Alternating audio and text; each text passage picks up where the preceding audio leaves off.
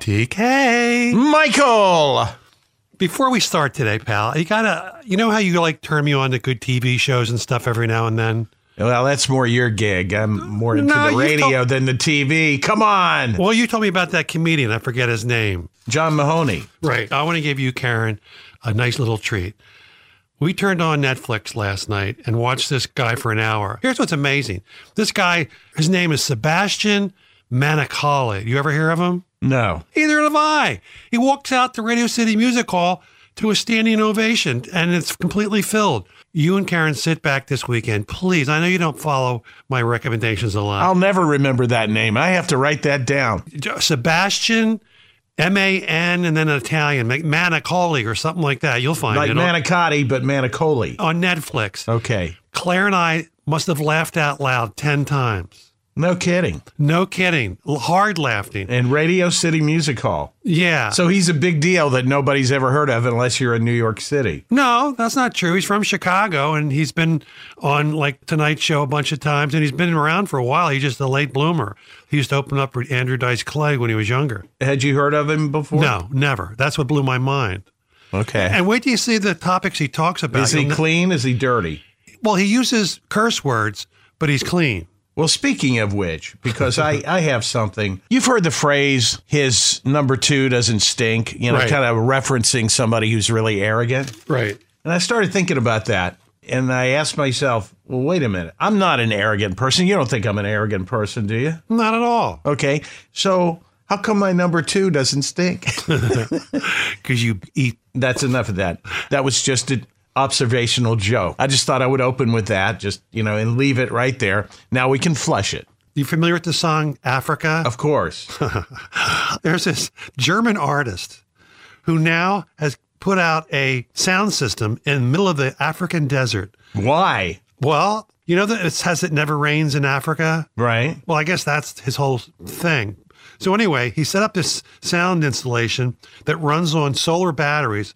So this song is going to play for a loop for eternity in the middle of this African desert. Is that his way of like summoning rain or something? I don't know, but you know, to those people, those nomads that would be crossing that desert, never heard. I want to let them know the song's only unbearable for about the first three or four seconds. And then, Yeah, can you imagine? Goodness gracious. hasn't that continent suffered enough? Yeah, I love that song though. I know You do? You're not. You're probably not a fan. No, I know now where where the hell on earth is. You really don't like that song? Ah, That's such a great song. Come on. And you know, Toto had a lot of great songs. You remember that song? Their first hit was "Hold the Line." You remember that? no, I don't. Come on, "Hold the Line." Love isn't always on time. Come on. No, Seriously, that was a huge hit, and, and it was a rocker too. And you love rock. I hear if you listen to this song while crossing your eyes, they'll never uncross. So, how about Rosanna? I've heard of that. Okay. Yeah, But you never heard of Hold the Line? That was their first hit. no, but I'll, I'm, I'm, gonna, Oh, man. I'm gonna, I'm gonna, I'm gonna get it on the. Where have internet. you been, man? I'm gonna you get on just the fell Google. off the turnip truck over there. I'm gonna get on the Google machine and turn it and hear it. Get on the Google machine and set your YouTube for Endless Loop. You know what this artist is his next project? so they call this art, do they? Yeah, his next project he's going to put in a loop of Speedy Gonzales cartoons in Mexico City. I like it. Now let me ask you this. Hey, and uh, what about dropping some anvils, There you go. Acme anvils, Right. And you on keep- top of uh, the White House? No, I didn't say that. Let me ask you this. What song that when it comes on the radio, no matter how many times it comes on over the years, you've never got tired of? Is there one or the, Yeah, I love this song, "The Heart of the Matter" by Don Henley. Okay, you never get tired of it. Yeah, you, you know that song, right? Yeah. I- I'm concerned about you because it seems like your knowledge of music Oh, is get out of here. limited. You don't know the Toto hits. I have no respect. But there's songs like, you know, Sister Sledge, We Are Family, I never get tired of that. Seriously? No, I like it. you It's like got a- that song? it's got- it's got a good beat. That's a disco classic. But I'm not I never disco- would have thought you would have liked disco. It's the beat. Anything by James Brown. Ooh, take it to the bridge, Bobby. Anything by uh, the Allman Brothers. I like, uh, Nor- remember Norman Greenbaum, Spear in the Sky? One of the all-time great one-hit wonders. Well, anyway, that, that's it. Stuff like that. But there are, there are a bunch of songs that it's amazing that can come on. Yeah, I have a lot of songs too. I don't know. That one just came to mind, but yeah, I think I have a favorite song from each decade, if you will. But Right. That's me. Okay. Tom and Mike. What do you think is America's favorite and longest running game show and called TV's Ultimate Comfort Food? You know? Price is right? You got it, buddy. Ding, ding, ding, ding, ding, ding. Then you didn't go over, did you? What do you mean? Yeah, that's the whole key of Price is Right. Somebody makes a bet. Oh, And if okay. they, oh, my. You know, you know, I've only in all the years that show's been on the air, I think I've watched it once because it, my theory is you should always do something at least once. This show has been on since 1956. It draws 5 million people a day. And get this, I didn't even know this. Well, I never watched the show, but in 2004, they have a show called Price is Right Live that's a wholly separate touring road show that does 150 performances a year. And they charge 40 to $160 for people to attend, and it's packed. How about that?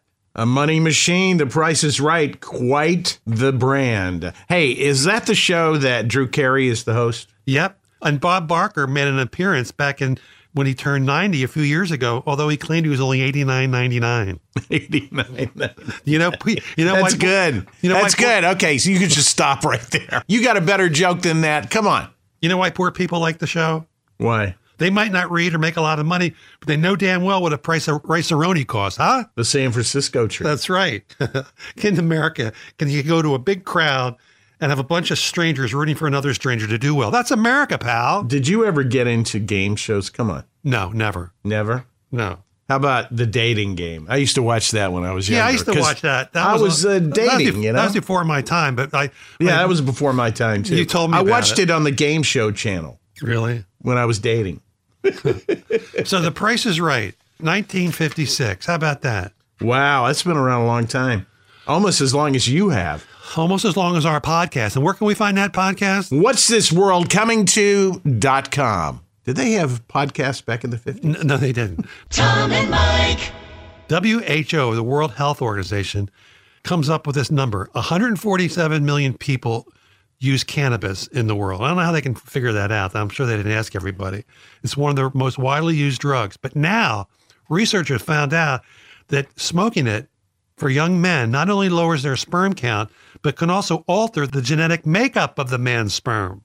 How many times are you going to say that S word? Come on. I don't buy, buy this study. Bob Marley had 11 kids. Come on. He did really. Yeah. India has over a billion people. Come on. That's right. They they smoke a lot of hooch over there. Yes, I do. Wow. A bonus contraceptive in an overpopulated world. Is there anything pot can't do, Thomas? You know, I've invested in some of these pot stocks. Have you really? Yeah, I'm not making any money at all. Just be patient. There, it's now illegal in about seven states, soon to be eight or nine.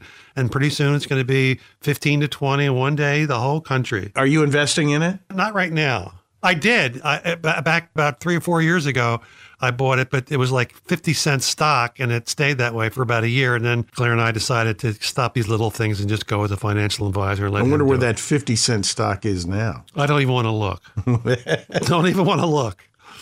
But, you know, we don't want to talk about it a lot. But let's just say that I know, and a lot of people know, that marijuana helps with pain, depression, and music appreciation. So that can't be that bad. can Music it? appreciation? Yeah, baby. Well, I how might come even- you never liked Toto? Well, I, I- maybe I need to toke a little bit and then put on Toto.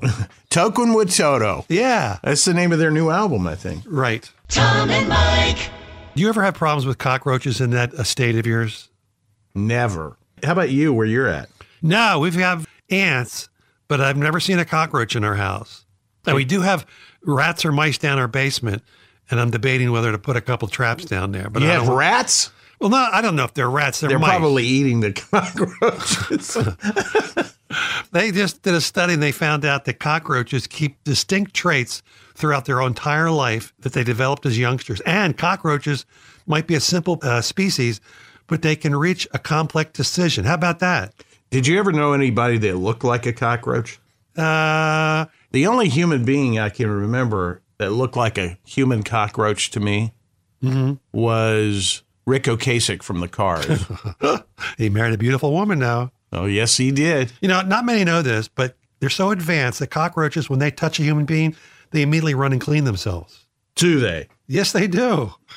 Well, in some cultures, they actually eat those things, Ugh.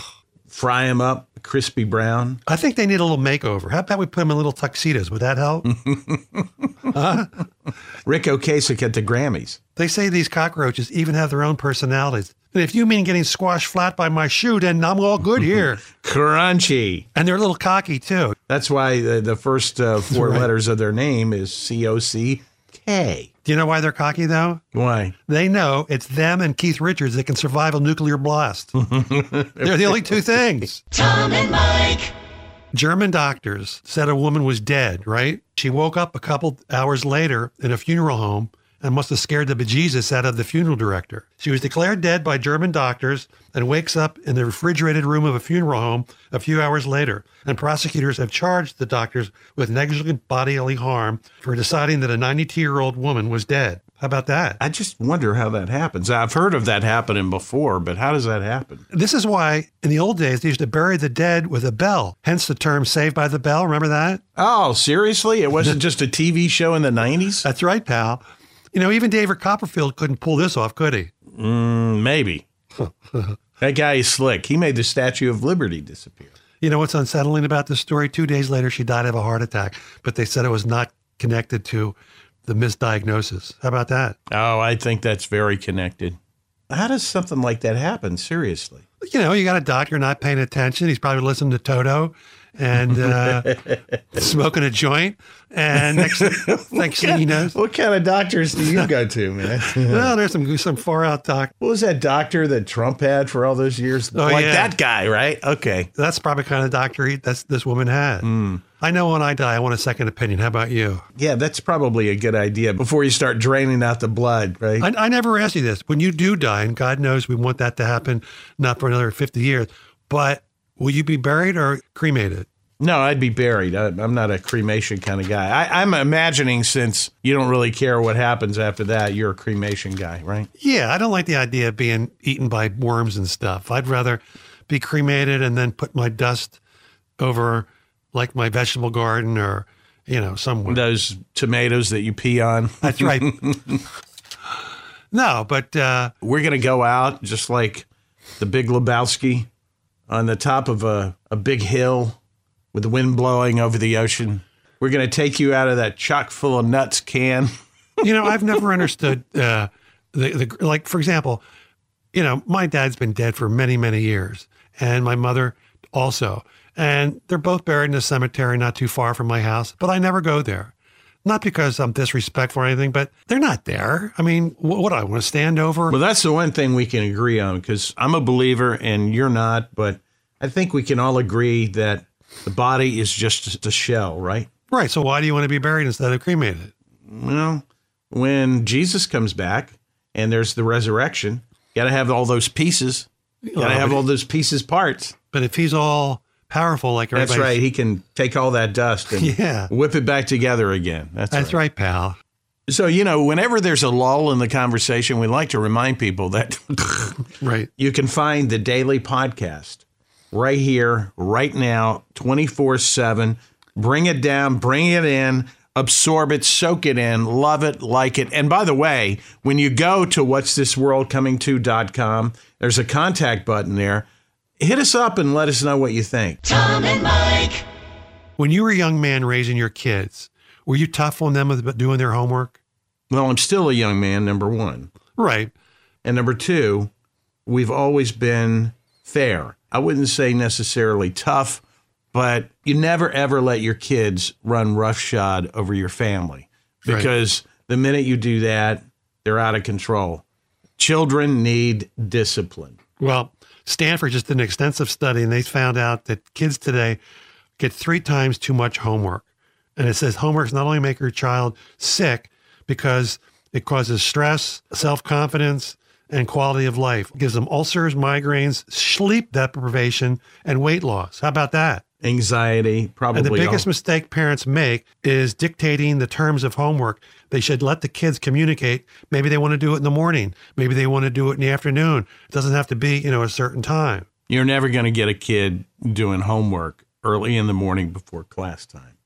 It's not going to happen. You're lucky to get them out of bed and get them to school on time. So that part of it is ridiculous. And right after school, is that what they're saying? Well, let the kids tell you when the, the, if they have to do it. when Yeah, would they- no, no, no. They don't really know too much about parenting at Stanford. Well, I think homework is nothing more than a product of poor teaching because if you can't get something in that little guy's head in that hour, then you're not a good teacher, right? Come on now, you, you want to go the extreme of the other way, but don't you think there's a fair medium? Uh, I don't think there's a, a case there just because, you know, maybe some teachers are given too much homework that you shouldn't have homework at all, right? Well, I remember when I was a kid, I was so bad. You know, I never had a dad, but my mother wasn't a great disciplinarian. She st- put me in my room, shut the door, and make me do my homework. I had this desk that opened up, and inside the desk there would be a Sports Illustrated, and I'd read the Sports Illustrated and then do my homework. And then when she walked in the door, I really cl- shut the door, the thing down, and pretended I was doing my homework. I was terrible, terrible. And the reason you didn't want them to know about the Sports Illustrated, it was the swimsuit issue. Tom and Mike.